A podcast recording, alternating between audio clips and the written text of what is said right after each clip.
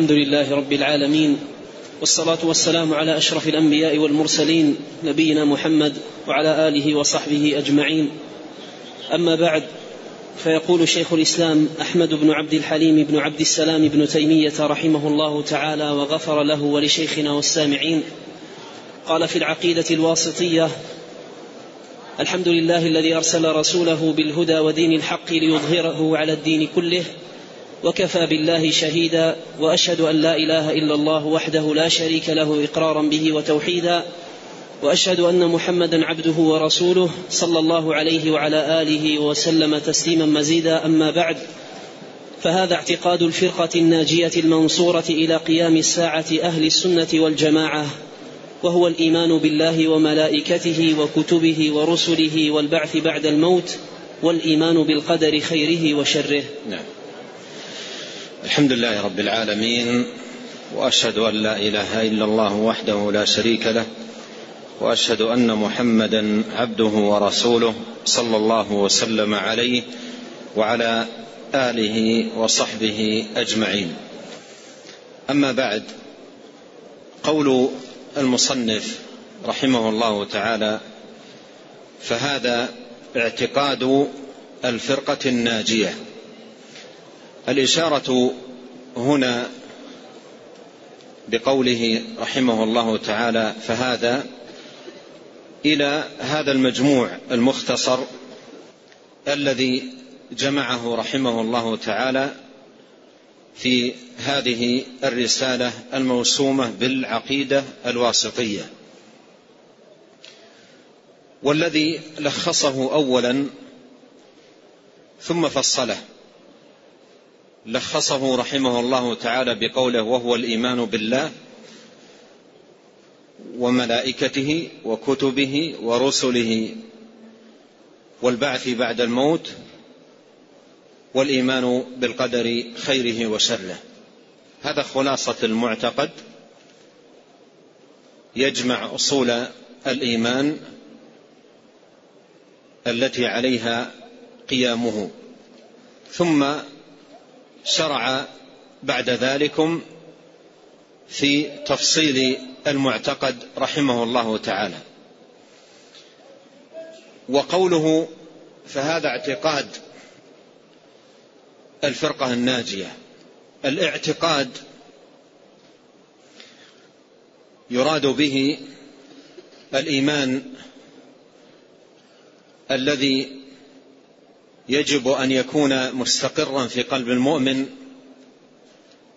ثابتا في قلبه ليس متزعزعا فيه ولا مترددا ولا شاكا. وسميت أمور الإيمان اعتقادا لأن المطلوب من العبد المؤمن أن يربط عليها قلبه. أن يربط عليها قلبه. والعقد هو الربط والإيثاق والشد شد الشيء. فالعقيدة لا بد أن يربط عليها المسلم قلبه بحيث تكون ثابتة فيه. لا أن يكون شاكا أو متذبذبا أو مترددا. فالشك والظن والتردد هذا ليس اعتقاد. ولهذا قال الله سبحانه وتعالى إنما المؤمنون الذين آمنوا بالله ورسوله ثم لم يرتابوا. أي أيقنوا ولم يشكوا. وهذه هي العقيدة. وبهذا يعلم أن أصول الإيمان لا بد أن تكون بهذه القوة في قلب المسلم وبهذه المكانة في نفسه ثابتة. ويكون إيمانه فيها جازما. أما إن لم يكن إيمانه فيها جازما وجد عنده شك أو ريب أو تردد أو نحو ذلك لم تكن عقيدة. وإنما تسمى شك وتسمى ظن ولا تسمى يقين ولا جزم ولا اعتقاد. وتسمية أصول الإيمان عقيدة هي تسمية صحيحة. درج عليها أئمة السلف قديما في أكثر مصنفاتهم. فتسمى الأجزاء والمختصرات وكذلك الموسوعات المؤلفة في أصول الدين تسمى بالاعتقاد. قد درج على ذلكم أئمة السلف رحمهم الله تعالى في كثير من مصنفاتهم التي ألفت في أصول الإيمان. وعندما يقال في مجموع ما لأحد أئمة السلف عقيدة فلان فهذه الإضافة لا شيء فيها ولا حرج. فتضاف إليه باعتبار جمعه لها وترتيبه لأبوابها وإيراده لدلائلها وشواهدها فتضاف إليه بهذا الاعتبار. وتضاف إليه أيضا باعتباره معتقدا ما جمع مؤمنا به. أما العقائد التي تبنى على الكلام وتبنى على الآراء وتبنى على الفلسفة والمنطق وتبنى على الأهواء عندما تضاف إلى أصحابها فالإضافة هنا أخرى وليست مثل هذه الإضافة. فالإضافة هنا إضافة إحداث وابتداع واختراع في الدين ما ليس منه. فيقال عقيدة الجهم عقيدة بشر عقيدة ابن كلاب عقيدة فلان إلى آخره هذه كلها تضاف إليهم باعتبارهم أنشأوها وأحدثوها. وهذه من أعظم المصائب وأكبر الجنايات أن يخترع إنسان عقيدة يصرف بها الناس عن العقيدة القويمة المستمدة من كتاب الله وسنة نبيه صلى الله عليه وسلم. وجناية هذا المحدث في الاعتقاد أشنع جناية لأن فيها حرفا لعقائد الناس وصرفا لهم عن الإيمان الصحيح والدين القويم المستمد من كتاب الله وسنة نبيه صلوات الله وسلامه وبركاته عليه.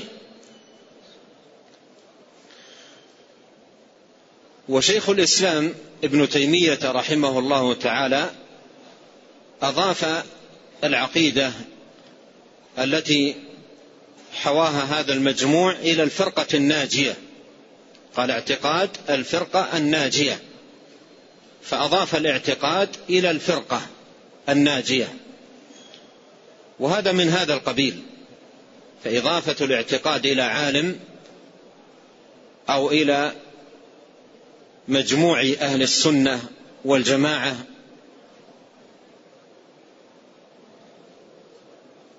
المستمدين لدينهم من كتاب الله وسنة نبيه صلى الله عليه وسلم هي إضافة باعتبار أنهم يدينون بهذا الاعتقاد ويؤمنون به ويذبون عنه وينصرونه. قال فهذا اعتقاد الفرقة الناجية. والفرقة بكسر الفاء وليس بضمها. وهي الطائفة من الناس. الفرقة أي الطائفة. والجماعة من الناس. وصف الفرقة التي تعتقد هذا المعتقد بالنجاة والنصرة. قال الفرقة الناجية المنصورة. وثمة ارتباط بين ما يعتقدونه وبين النجاة التي نالوها والنصرة التي أكرموا بها. وفي هذا إلماحة إلى أن نجاة العبد وتحقق النصرة له بصحة اعتقاده وسلامة إيمانه. وعد الله الذين آمنوا منكم وعملوا الصالحات ليستخلفنهم في الأرض كما استخلف الذين من قبلهم. وليمكنن لهم دينهم الذي ارتضى لهم وليبدلنهم من بعد خوفهم أمنا يعبدونني لا يشركون بي شيئا. فإذا صح المعتقد تحققت النجاة. وإذا فسد المعتقد كان الإنسان بسبيل هلكة. قال فهذا اعتقاد الفرقة الناجية أي الجماعة أو الطائفة الناجية أي الذين أكرمهم الله سبحانه وتعالى بالنجاة من الهلاك والسلامة من البوار. مشيرا رحمه الله تعالى إلى قول النبي صلى الله عليه وسلم في الحديث الصحيح وستفترق هذه الأمة على ثلاث وسبعين فرقة كلها في النار إلا واحدة. فقوله إلا واحدة فيه بيان نجاة هؤلاء إلا واحدة أي ناجية وليست بهالكة. قالوا من هم يا رسول الله؟ قال من كان على مثل ما أنا عليه اليوم واصحابي من كان على مثل ما أنا عليه اليوم واصحابي أي من كان في إيمانه واعتقاده ودينه على النهج والطريقة التي عليها النبي صلى الله عليه وسلم وصحابته الكرام. ولهذا قال مالك رحمه الله تعالى لن يصلح آخر آخر هذه الأمة إلا بما صلح به أولها. وقال السنة سفينة نوح. من ركبها نجا ومن تركها غرق. من ركبها نجا أي تحققت نجاته. فالذي يكون على النهج والطريقة التي عليها النبي صلى الله عليه وسلم وصحابته الكرام يكون من أهل النجاة. يكون من أهل النجاة. قال فهذا اعتقاد الفرقة الناجية أي التي نجت من الهلاك بصحة معتقدها وسلامة دينها. المنصورة أي الذين لهم النصرة والتأييد والعون من الله وكان حقا علينا نصر المؤمنين. ويشير بذلك رحمه الله تعالى إلى الحديث الصحيح الثابت عن النبي صلى الله عليه وسلم أنه قال لا تزال طائفة من أمتي على الحق منصورة. لا تزال طائفة من من أمتي على الحق منصورة. لا يضرهم من خذلهم إلى قيام الساعة. والفرقة الناجية هي الطائفة المنصورة. فهما وصفان لموصوف واحد. وصفان لموصوف واحد. وهم أهل السنة والجماعة. ولهذا قال أهل السنة والجماعة. فقول أهل هذا بدل من فرقة. قوله أهل السنة بخفض أهل بدل من الفرقة. بدل من الفرقة. فالفرقة الناجية المنصورة إلى قيام الساعة هم أهل السنة والجماعة. فهذا وصف لمن كان ملازما للسنة محافظا عليها محافظا على الجماعة. وأهل السنة هذا وصف كريم ولقب جليل لا يستحقه الإنسان إلا إذا ظهرت عليه السنة تمسكا بها. ومحافظة عليها وعناية بها ونصرة لها. لا بمجرد الانتماء أو الدعاوى. وكثيرا ما يدعي أقوام وأقوام أنهم أهل سنة. وكلا يدعي وصلا لليلى. ولا يعرف عن صاحب باطل أنه قال عن نفسه أنا صاحب بدعة أو صاحب ضلال أو صاحب هوى. فالكل يدعي أنه على حق والدعاوى ما لم يقم عليها بينات أهلها أدعياء. ولذا قال شيخ الإسلام ابن تيمية رحمه الله تعالى في بعض كتبه قال أهل السنة سموا أهل سنة لأنهم مظاهر ظهرت عليهم السنة. أهل السنة سموا أهل سنة لأنهم مظاهر ظهرت عليهم السنة. وأهل البدعة سموا أهل بدعة لأنهم مصادر صدرت عنهم البدعة. فمن ظهرت عليه السنة كان من أهلها ومن صدرت منه البدعة ونافح عنها ودافع كان من أهلها.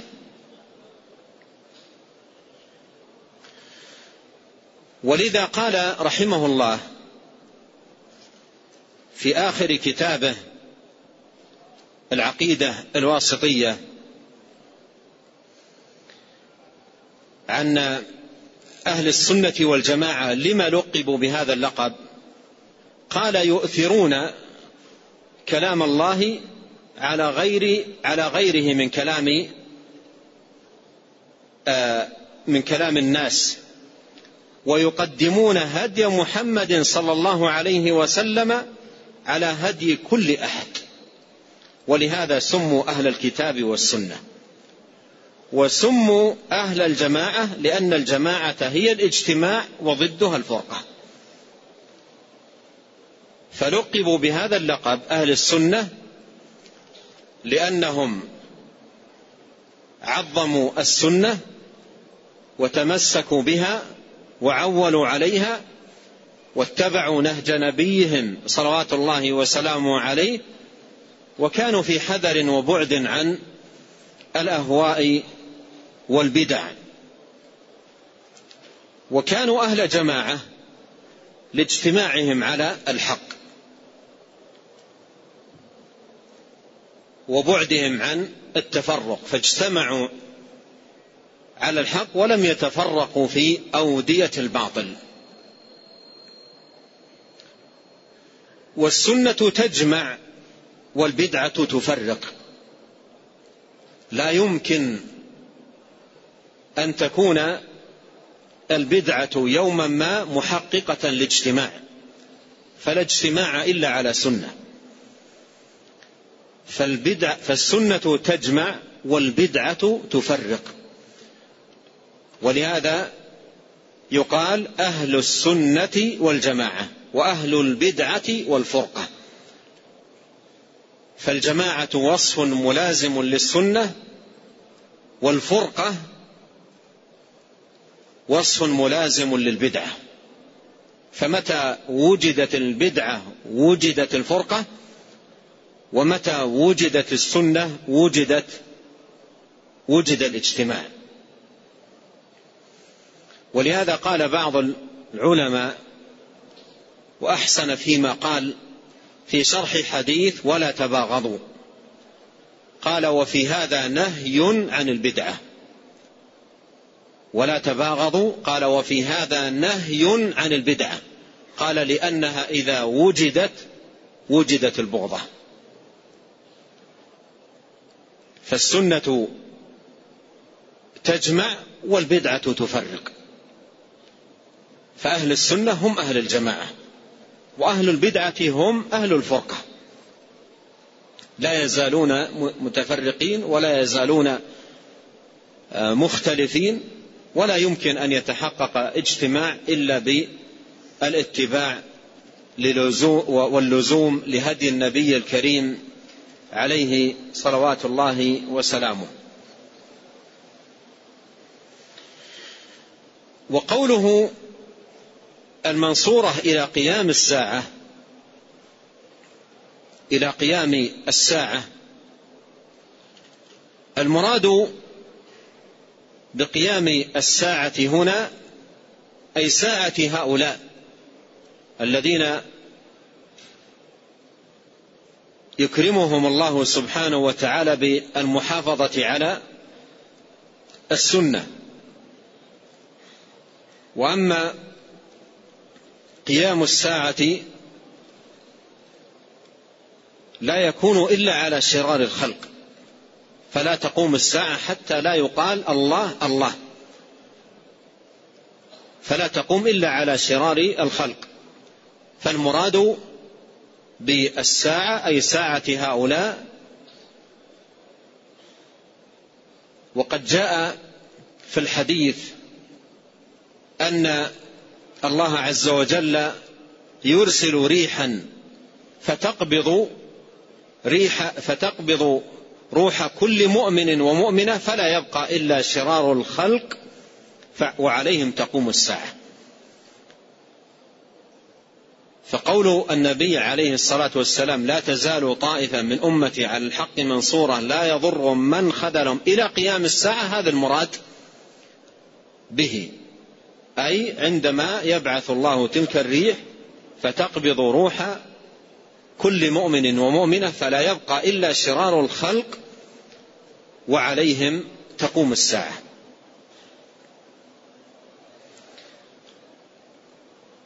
ثم ذكر رحمه الله خلاصة لمعتقد أهل السنة والجماعة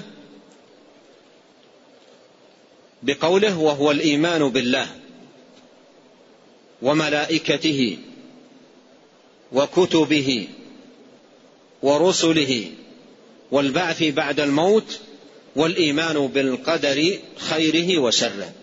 هذا خلاصة المعتقد.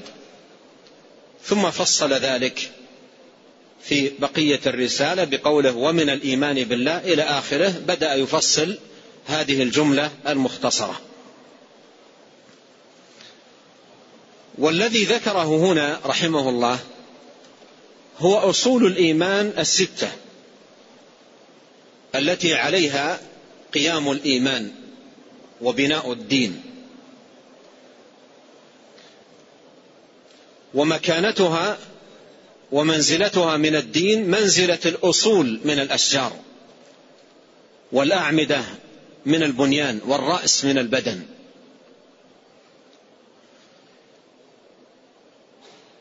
فهي أصول لا قيام لدين الله سبحانه وتعالى إلا عليها. فمن كفر بها أو بشيء منها لا قيام لدينه بل دينه باطل حابط فلا ينتفع بطاعة. ولا يستفيد من عباده. وقد قال الله سبحانه وتعالى ومن يكفر بالإيمان فقد حبط عمله. وهو في الآخرة من الخاسرين. وقال تعالى وما منعهم أن تقبل منهم نفقاتهم إلا أنهم كفروا بالله وبرسوله. فالكفر وعدم الإيمان مبطل للأعمال محبط لها. والإيمان بأصوله العظيمة وأسسه المتينة أساس لا تصح الأعمال إلا به. ولهذا تجد في آيات كثيرة يقيد قبول الأعمال وشكرها والإثابة عليها بوجود الإيمان. كقوله سبحانه وتعالى من عمل صالحا من ذكر أو أنثى وهو مؤمن فلنحيينه حياة طيبة ولنجزينهم أجرهم بأحسن ما كانوا يعملون. وقوله سبحانه وتعالى من عمل صالحا من ذكر أو أنثى وهو مؤمن. وقوله سبحانه وتعالى نعم ومن أراد الآخرة وسعى لها سعيها وهو مؤمن. فأولئك كان سعيهم مشكورا والآيات في هذا المعنى كثيرة. وهذه الأصول الستة هي أصول مترابطة متلازمة. لا ينفك بعضها عن بعض. الإيمان ببعضها يقتضي ويستلزم الإيمان بباقيها والكفر ببعضها أو بشيء منها كفر بباقيها فهي متلازمة مترابطة لا بد منها جميعها. وقد ذكرت هذه الأصول في القرآن الكريم في مواضع كثيرة مجتمعة في بعض المواضع وذكرت غير مجتمعة في مواضع أخرى عديدة. ومن الآي الذي جمع فيه هذه جمعت فيه هذه الأصول قول الله سبحانه وتعالى ليس البر أن تولوا وجوهكم قبل المشرق والمغرب ولكن البر من آمن بالله واليوم الآخر والملائكة والكتاب والنبيين. وقول الله سبحانه وتعالى آمن الرسول بما أنزل إليه من ربه والمؤمنون كل آمن بالله وملائكته وكتبه ورسله لا نفرق بين أحد من رسله وقالوا سمعنا وأطعنا غفرانك ربنا وإليك المصير. وقول الله سبحانه وتعالى يا أيها الذين آمنوا آمنوا بالله ورسوله والكتاب الذي نزل على رسوله والكتاب الذي أنزل من قبل ومن يكفر بالله وملائكته وكتبه ورسله واليوم الآخر فقد ضل ضلالا بعيدا. وجاء جمع هذه الأصول في حديث جبريل المشهور الذي سأل فيه النبي صلى الله عليه وسلم عن الإسلام والإيمان والإحسان. ثم قال النبي صلى الله عليه وسلم في تمام الحديث هذا جبريل أتاكم يعلمكم دينكم. وفيه قال النبي عليه الصلاة والسلام الإيمان أن تؤمن بالله وملائكته وكتبه ورسله واليوم الآخر وأن تؤمن بالقدر خيره وشره.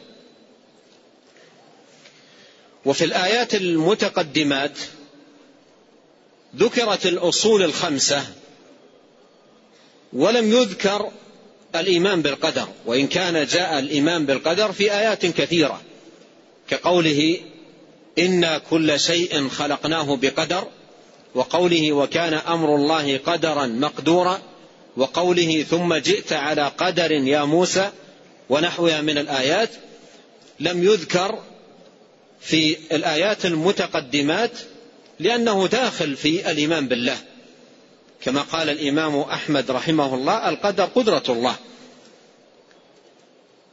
فعدم الإيمان بالقدر عدم الإيمان بالقدر هو من عدم الإيمان بالله لأن الإيمان بالقدر إيمان, إيمان بقدرة الله وإيمان بعلم الله وإيمان بمشيئة الله وإيمان بأن الله الخالق. سبحانه وتعالى لكل شيء كما سيأتي تفصيل ذلك لاحقا بإذن الله تعالى. ولهذا قال عبد الله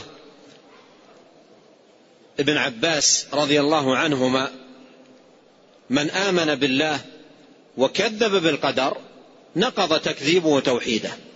من آمن بالله وكذب بالقدر نقض تكذيبه توحيده يعني لا يكون موحدا مؤمنا بالله وهو مكذب بالقدر.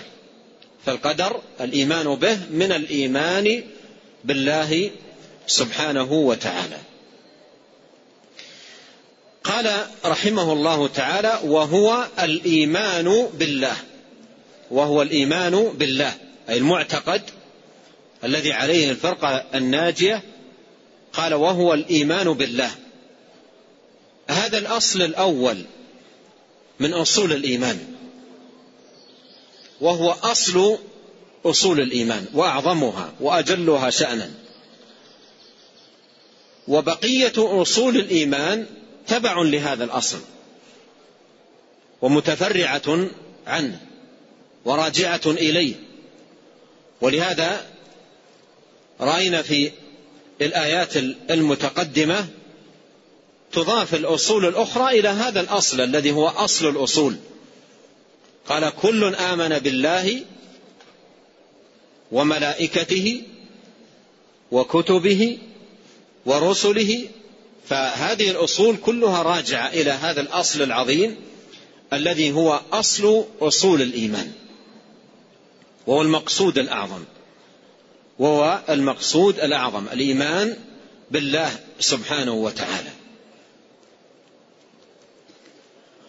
والإيمان بالله جل شأنه هو الإيمان بوحدانيته سبحانه وتعالى. هو الإيمان بوحدانيته سبحانه وتعالى في ربوبيته وأسمائه وصفاته وألوهيته. ولهذا فإن الإيمان بالله له أركان ثلاثة لا إيمان بالله إلا بالإيمان بها.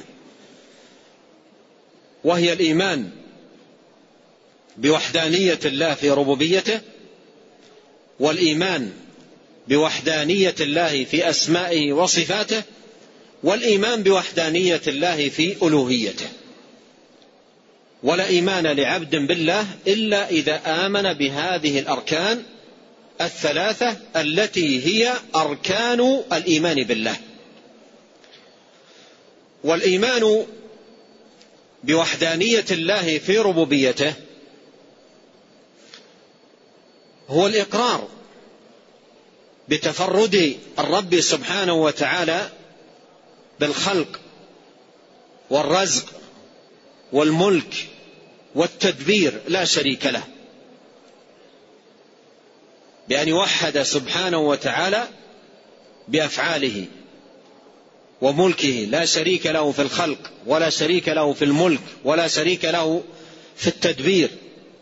تفرد سبحانه وتعالى بخلق المخلوقات وإيجاد البريات فأوجدها من من العدم وهو المتصرف فيها سبحانه وتعالى لا شريك له في شيء من ذلك. وهو الذي له الملك اولا واخرا ظاهرا وباطنا. والإيمان بوحدانية الله سبحانه وتعالى في أسمائه وصفاته يكون بالإيمان بالأسماء والصفات الثابتة في كتاب الله وسنة نبيه صلى الله عليه وسلم دون تحريف أو تعطيل ودون تمثيل أو تكييف على ما سيأتي بيانه مفصلا عند المصنف رحمه الله تعالى. والإيمان بوحدانية الله في ألوهيته بأن يفرد وحده سبحانه وتعالى بالعبادة وأن يخلص له الدين. وأن لا يجعل معه شريك. واعبدوا الله ولا تشركوا به شيئا. وقضى ربك ألا تعبدوا إلا إياه. وما أمروا إلا ليعبدوا الله مخلصين له الدين. فهذا هو الإيمان بالله. الذي هو أصل أصول أصل أصول الإيمان. وأعظمها وأجلها. قال رحمه الله وملائكته. وهذا الأصل الثاني من أصول الإيمان. وهذا الأصل الثاني من أصول الإيمان الإيمان بالملائكة. والملائكة خلق من خلق الله وجند من جنوده سبحانه وتعالى خلقهم جل شأنه من نور. ولهم أسماء وصفات ووظائف وأعمال جاء تبيانها إجمالا وتفصيلا في مواضع عديدة من كتاب الله سبحانه وتعالى وسنة نبيه صلى الله عليه وسلم. والإيمان بهم هو الإيمان بأسمائهم وأعدادهم ووظائفهم وأوصافهم الواردة في الكتاب والسنة إجمالا فيما أجمل وتفصيلا فيما فصل. فرجع الإيمان بالملائكة إلى الإيمان بأربعة أمور تتعلق بالملائكة هي جماع ما ينبغي أن يكون عليه العبد من إيمان بالملائكة. وهو وهي الإيمان بالأسماء والأعداد والأوصاف والوظائف. إجمالا فيما أجمل وتفصيلا فيما فصل. لأن كل واحد من هذه الأربعة أجمل منه أشياء وفصل أشياء. مثلا الأعداد. من حيث الجملة من حيث الجملة نقول الملائكة عددهم كثير لا يحصيه إلا الله وما يعلم جنود ربك إلا هو. وكم من ملك وكم للتكثير وكم من ملك في السماوات. فلا يعلم عددهم إلا الله. ونؤمن بالأعداد المفصلة التي جاءت متعلقة بالملائكة. مثلا ويحمل عرش ربك فوقهم يومئذ ثمانية عليها تسعة عشر. يؤتى بجهنم جاء في الحديث يؤتى بجهنم يوم القيامة ولها سبعون ألف زمام ومع كل زمام سبعون ألف ملك يجرونها. فمثل هذه الأعداد التفصيلية نؤمن بها. كذلك الأسماء التفصيلية للملائكة. جبريل ميكائيل إسرافيل إلى غير ذلك من الأسماء التي جاءت مفصلة نؤمن بها. نؤمن أن من الملائكة ملك اسمه جبريل ومنهم ملك اسمه إسرافيل وهكذا. وما لم ي... ومن لم يذكر اسمه نؤمن إجمالا. وأن أنهم آه، آه، وأنهم جند الله وملائكة الله الكرام البررة نؤمن بالأسماء والأوصاف المتعلقة بهم. أيضا أوصاف الملائكة إجمالا وتفصيلا. نؤمن بالملائكة من حيث الأوصاف إجمالا فيما أجمل فمثلا أنهم خلقوا من نور أنهم أولي أجنحة ونحو ذلك من الأوصاف ونؤمن أيضا تفصيلا بالتفاصيل التي وردت في بعض أوصاف الملائكة. مثل ما ثبت في الحديث الصحيح أن النبي صلى الله عليه وسلم قال أذن لي أن أحدثكم عن أحد الملائكة من حملة العرش. ما بين شحمة أذنه إلى عاتقه تخفق فيه الطير سبعمائة سنة. يعني لو طار طير من عاتقه إلى أذنه يحتاج إلى سبعمائة سنة طيران حتى يصل إلى شحمة الأذن.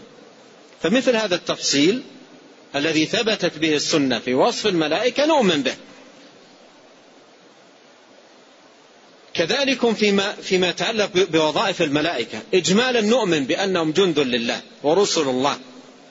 وسموا ملائكة من الألوكة وهي الرسالة. فهم رسل لله. لا يعصون الله ما أمرهم ويفعلون ما يؤمرون. ونؤمن تفصيلا بالوظائف التي جاءت للملائكة. منهم من هو موكول بالوحي منهم من هو موكول بالقطر منهم من هو موكول بقبض آه، الأرواح. قل يتوفاكم ملك الموت. وهكذا نؤمن تفصيلا بالوظائف التي جاءت في الكتاب والسنة تتعلق بالملائكة. فالإيمان بالملائكة هو الإيمان بأسمائهم وأعدادهم ووظائفهم وأوصافهم إجمالا فيما أجمل وتفصيلا فيما فصل. قال وكتبه وهذا الأصل الثالث من أصول الإيمان. الإيمان بالكتب. وقد قال الله سبحانه وتعالى وقل آمنت بما أنزل الله من كتاب. ومر معنا قريبا آية كريمة فيها الإيمان بالكتاب الذي أنزله الله على محمد عليه الصلاة والسلام وبالكتاب أي الكتب التي أنزلت على من قبله. ما هي الآية؟ يا أيها الذين آمنوا آمنوا بالله ارفع صوتك. لا لا الأخ بدأ. ارفع صوتك. سمعت الآية؟ يقول يقول الله تعالى يا أيها الذين آمنوا آمنوا بالله ورسوله والكتاب الذي نزل على رسوله والكتاب الذي أنزل من قبل. قوله آمنوا بالله ورسوله والكتاب الذي نزل على رسوله أي القرآن. وقوله والكتاب الذي أنزل من قبل ال هنا للجنس أي, أي جميع الكتب التي نزلت على الرسل من قبل. فنحن مأمورون بأن نؤمن بكل كتاب أنزله الله على أي رسول. وقد أفادت الآية الأولى أن الكتب تنزل على الرسل. أن الكتب لا ليست هذه الآية وإنما آية أخرى وهي قول الله سبحانه وتعالى ولقد أرسلنا رسلنا بالبينات وأنزلنا معهم الكتاب. فالكتب للرسل. فمطلوب من العبد أن يؤمن بكل كتاب أنزله الله على أي رسول. ولم يذكر لنا في القرآن أسماء الكتب المنزلة كلها. وإنما ذكر بعض أسمائها وذكر أيضا بعض التفاصيل المتعلقة بها. فنؤمن بالكتب المنزلة كلها إجمالا فيما أجمل وتفصيلا فيما فصل. ومن حيث ومن حيث الجملة نؤمن بأنها وحي الله وتنزيله وأن فيها الحق والهدى والنور وأن من آمن بها ممن أنزلت عليهم تلك الكتب فقد فاز وسعد وأفلح ومن لم يؤمن بها خاب وخسر. ونؤمن أن الرسل الكرام بلغوا كتبهم البلاغ المبين. نؤمن بذلك في جميع الكتب المنزلة. ونؤمن تفصيلا بالتفاصيل التي وردت متعلقة بالكتب سواء ما ورد من أسماء لبعضها أو تفاصيل لما ذكر في بعضها. مثل التوراة التي أنزلها الله على موسى والإنجيل الذي أنزله على عيسى والزبور الذي أنزله على داود والصحف التي أنزلها على إبراهيم. وكذلك نؤمن بالتفاصيل التي جاءت في في الكتاب أو السنة مما ورد في تلك الكتب. على سبيل المثال قول الله تعالى في آخر سورة الفتح محمد رسول الله والذين معه أشداء على الكفار رحماء بينهم تراهم ركعا سجدا يبتغون فضلا من الله ورضوانا سيماهم في وجوههم من أثر السجود. ذلك مثلهم في التوراة.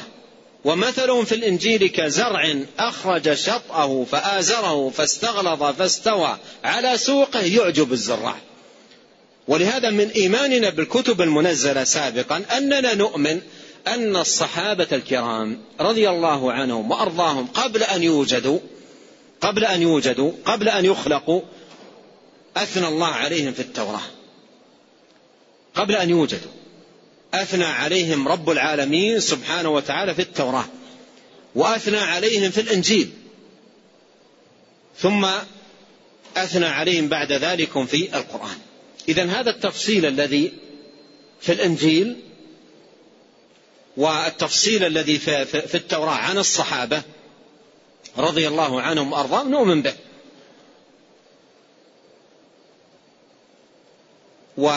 ولهذا نظائر في القرآن. ولهذا نظائر في القرآن. فالشاهد أن نؤمن بالكتب السماوية أو الكتب المنزلة كلها إجمالا فيما أجمل وتفصيلا فيما فصل. الأصل الرابع قال ورسله ورسله أي الإيمان بالرسل آه، الكرام وهم صفوة خلق الله وخيار عباده. اصطفاهم جل وعلا واجتباهم. كما قال جل شأنه الله يصطفي من الملائكة رسلا ومن الناس. فهم صفوة الخلق. اصطفاهم الله واجتباهم لبلاغ دينه. واقتضت حكمة الله سبحانه وتعالى ألا ينزل آه، آه، الوحي بالدين على كل فرد. من آه، من الإنس والجن. وإنما اختار من الناس صفوتهم وخيارهم وبعثهم رسلا مبشرين ومنذرين. ولقد بعثنا في كل أمة رسولا أن اعبدوا الله واجتنبوا الطاغوت فمنهم من هدى الله ومنهم من حقت عليه الضلالة. فنؤمن بالرسل الكرام أنهم رسل الله حقا وصفوة خلقه وخيار عباده ونؤمن أنهم بلغوا البلاغ المبين ما تركوا خيرا إلا دلوا أممهم عليه ولا شرا إلا حذروهم منه. قال عليه الصلاة والسلام ما بعث الله من نبي إلا كان حقا عليه أن يدل أمته إلى خير ما يعلمه لهم وأن ينذرهم من شر ما يعلمه لهم. فنؤمن بالرسل الكرام. من ذكر من الرسل اسمه في القرآن آمنا به. ومن لم يذكر أيضا نؤمن به. فنؤمن بالرسل كلهم من ذكر اسمه ومن لم يذكر من ذكرت قصته وخبره ومن لم يذكر من آه، ذكرت بعض التفاصيل عنه ومن لم يذكر منهم من قصصنا عليك ومنهم من لم نقصص عليك. نؤمن بالجميع. نؤمن بالجميع بأنهم رسل الله وأنهم بلغوا وأنهم قاموا بما أمرهم الله سبحانه وتعالى أتم قيام وبلغوا البلاغ المبين. ما تركوا خيرا إلا دلوا الأمم عليه ولا شرا إلا حذروا الأمم منه. ومن ذكرت أسماؤهم أو تفاصيل عن سيرهم وأخبارهم في القرآن والسنة نؤمن بها مفصلة كما جاءت. نؤمن بها مفصلة كما جاءت. قال وملائكته وكتبه ورسله. ذكرها رحمه الله هكذا على هذا الترتيب كما جاءت في القرآن وكما جاءت أيضا في حديث جبريل عليه الصلاة آه، آه، عليه الصلاة والسلام. وترتيبها ترتيبها بهذا الترتيب هو باعتبار يعني واقع الأمر لأن الوحي من الله تبلغه الملائكة تبلغ تبلغه الملائكة و لأنبياء الله ورسله. فينزل الملك بالكتب للرسل. ينزل الملك بالكتب بالوحي للرسل.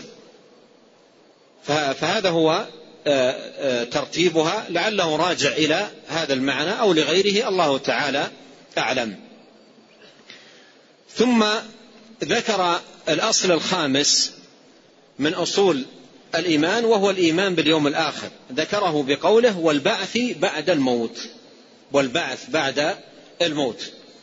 فقوله والبعث بعد الموت أي الإيمان باليوم الآخر. والإيمان باليوم الآخر وسيأتي له تفاصيل عند المصنف رحمه الله تعالى هو الإيمان بكل ما يكون بعد الموت. الإيمان باليوم الآخر الإيمان بكل ما يكون بعد الموت. ومن مات قامت قيامته وبدأ في حقه اليوم الآخر. من مات قامت قيامته وبدأ في حقه اليوم الآخر. فالإيمان باليوم الآخر هو الإيمان بكل ما يكون بعد الموت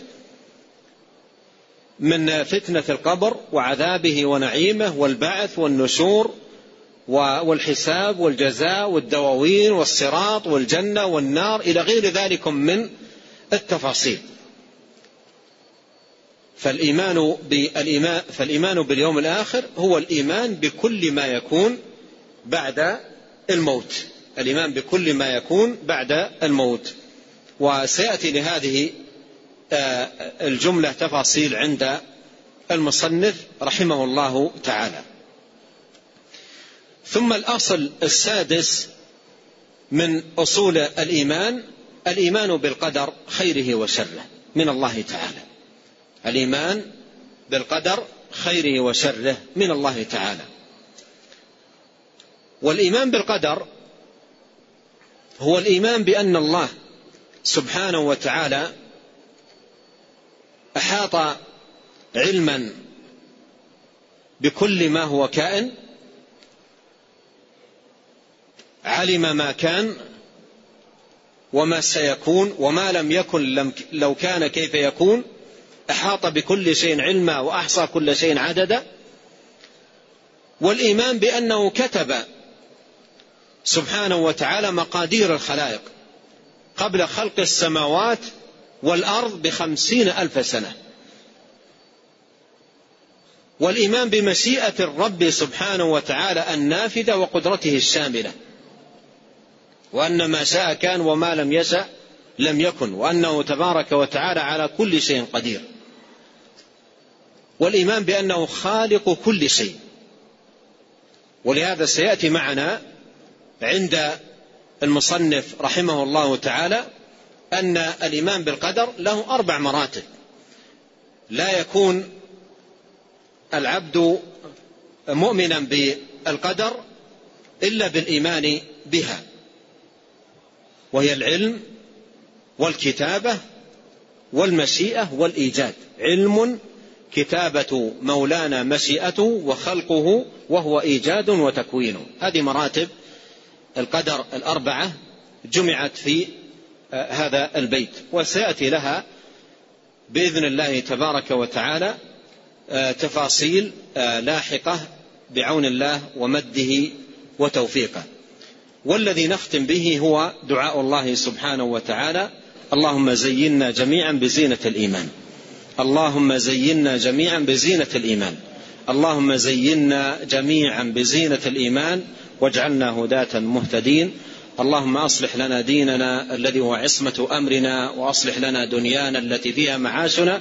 وأصلح لنا آخرتنا التي فيها معادنا. واجعل الحياة زيادة لنا في كل خير. والموت راحة لنا من كل شر. اللهم أعنا ولا تعن علينا وانصرنا ولا تنصر علينا وامكر لنا ولا تمكر علينا واهدنا ويسر الهدى لنا وانصرنا على من بغى علينا.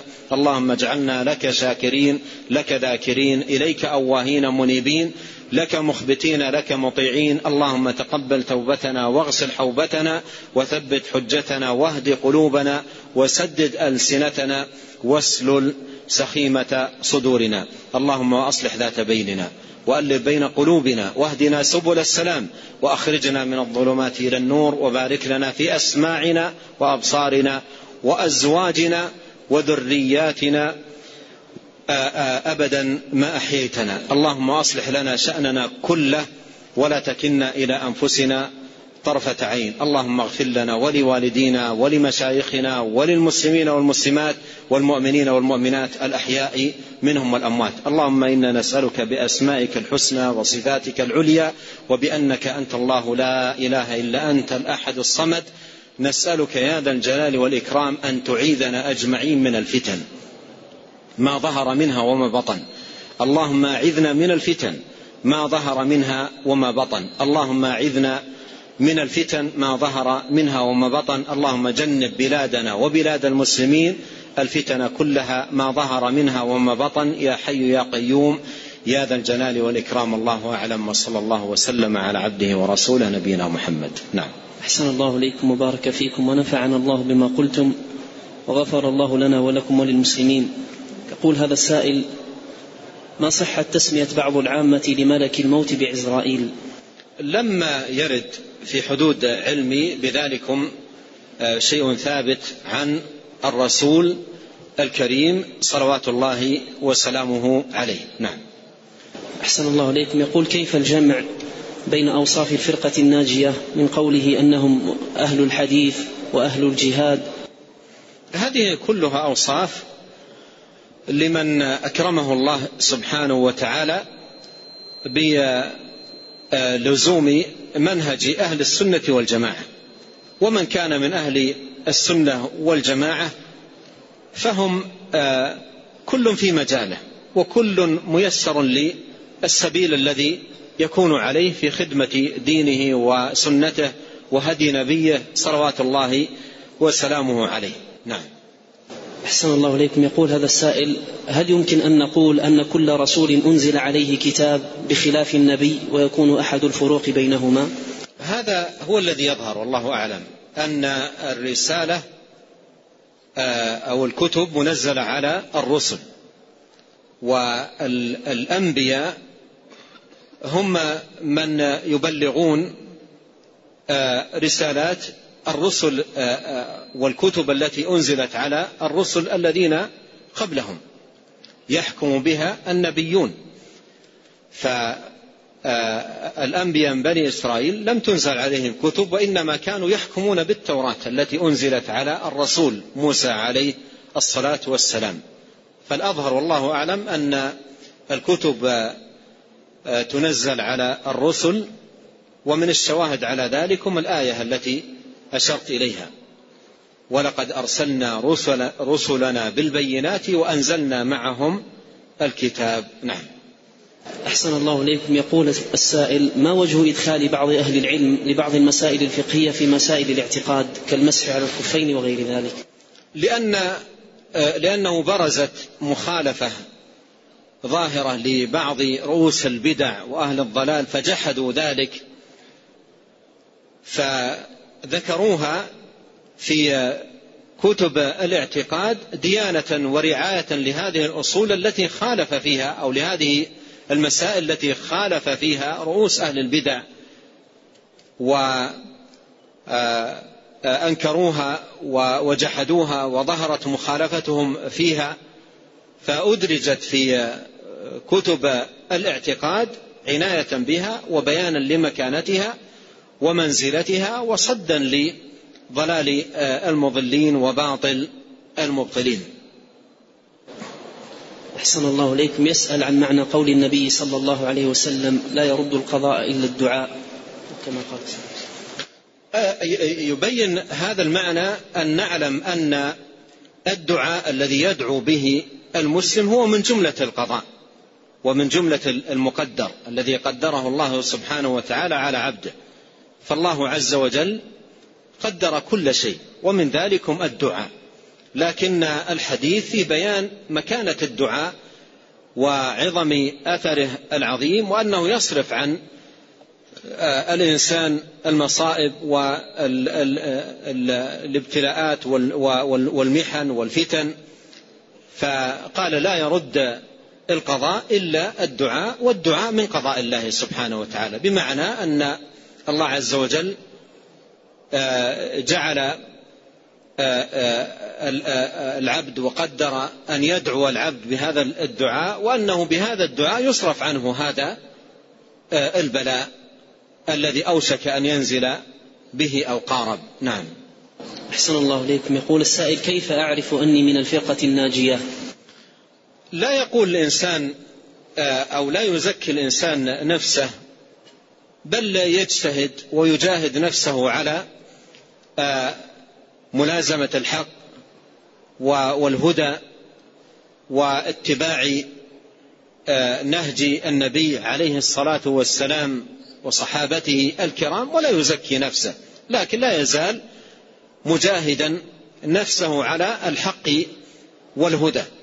والله يقول والذين جاهدوا فينا لنهدينهم سبلنا وإن الله لمع المحسنين. ويقول جل وعلا فلا تزكوا أنفسكم هو أعلم بمن اتقى. لكن إذا اقتضى المقام في باب التعريف بالنفس أو نحو ذلك لذكر حاله وشأنه وطريقته لا على وجه التزكية لنفسه أو التعظيم لنفسه أو نحو ذلك فلا بأس بذلك. أما أن يزكي نفسه أو يرى أنه مثلا كمل الأمر وتمم المقام أو نحو ذلك فهذا إذا كان بهذا الوصف هو على خطأ. والله عز وجل يقول في وصف عباد عباده المؤمنين الكمل قال والذين يؤتون ما آتوا وقلوبهم وجلة أنهم إلى ربهم راجعون أي خائفة ألا تقبل أعمالهم. ولا تقبل طاعاتهم. عبد الله بن عمر رضي الله عنه قال لو أعلم أنه قبل مني سجدة واحدة خير لي من الدنيا وما فيها. وجاء عن الحسن البصري رحمه الله أنه قال المؤمن جمع بين إحسان ومخافة والمنافق جمع بين إساءة وأمن. والمنافق جمع بين إساءة وأمن. وعبد الله بن أبي مليكة يقول أدركت أكثر من ثلاثين صحابيا كلهم يخاف النفاق على نفسه. كلهم يخاف النفاق على نفسه.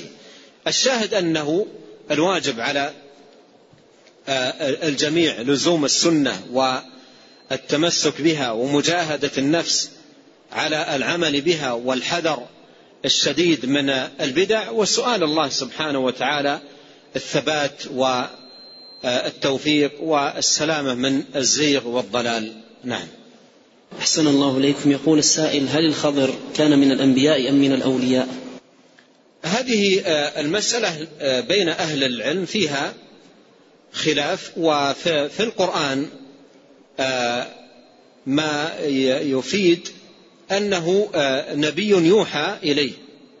في القرآن في قصة قصة الخضر عليه السلام آتيناه من لدنا علما. يعني هذه أخذ منها بعض أهل العلم أن هذا الذي اختص به عليه السلام وحي آه، من الله تبارك وتعالى. ولهذا قول عدد كبير من أهل العلم أن الخضر آه، نبي من الأنبياء ومن أهل العلم من يقول أنه آه، ليس بنبي وإنما هو ولي من الأولياء والله تعالى أعلم بالصواب. نعم. أحسن الله إليكم. يقول السائل كيف يجمع بين وصف طائفة بأنها منصورة أو الفرقة الناجية بأنها منصورة؟ وما نشاهده في هذه العصور من الضعف والوهن لا يتعارض. لا يتعارض لأن آه، النبي عليه الصلاة والسلام أخبر ببقاء طائفة من أمته على الحق منصورة. أي مؤيدة بتأييد الله محفوظة بحفظ الله منصورة, منصورة بنصر الله تبارك وتعالى حتى وإن كثر الضلال أو كثر الباطل أو كثرت الفتن فلا يزال أناس على الحق وعلى الهدى وعلى الجادة محافظين وذابين عن سنة النبي الكريم ومعتصمين بحبل الله تبارك وتعالى آه، المتين. وهم منصورون ومؤيدون بتأييد من الله سبحانه وتعالى وحفظ. وبهذا نكتفي. والله تعالى أعلم. سبحانك اللهم وبحمدك. أشهد أن لا إله إلا أنت. أستغفرك وأتوب إليك. وصلى الله وسلم على عبده ورسوله نبينا محمد.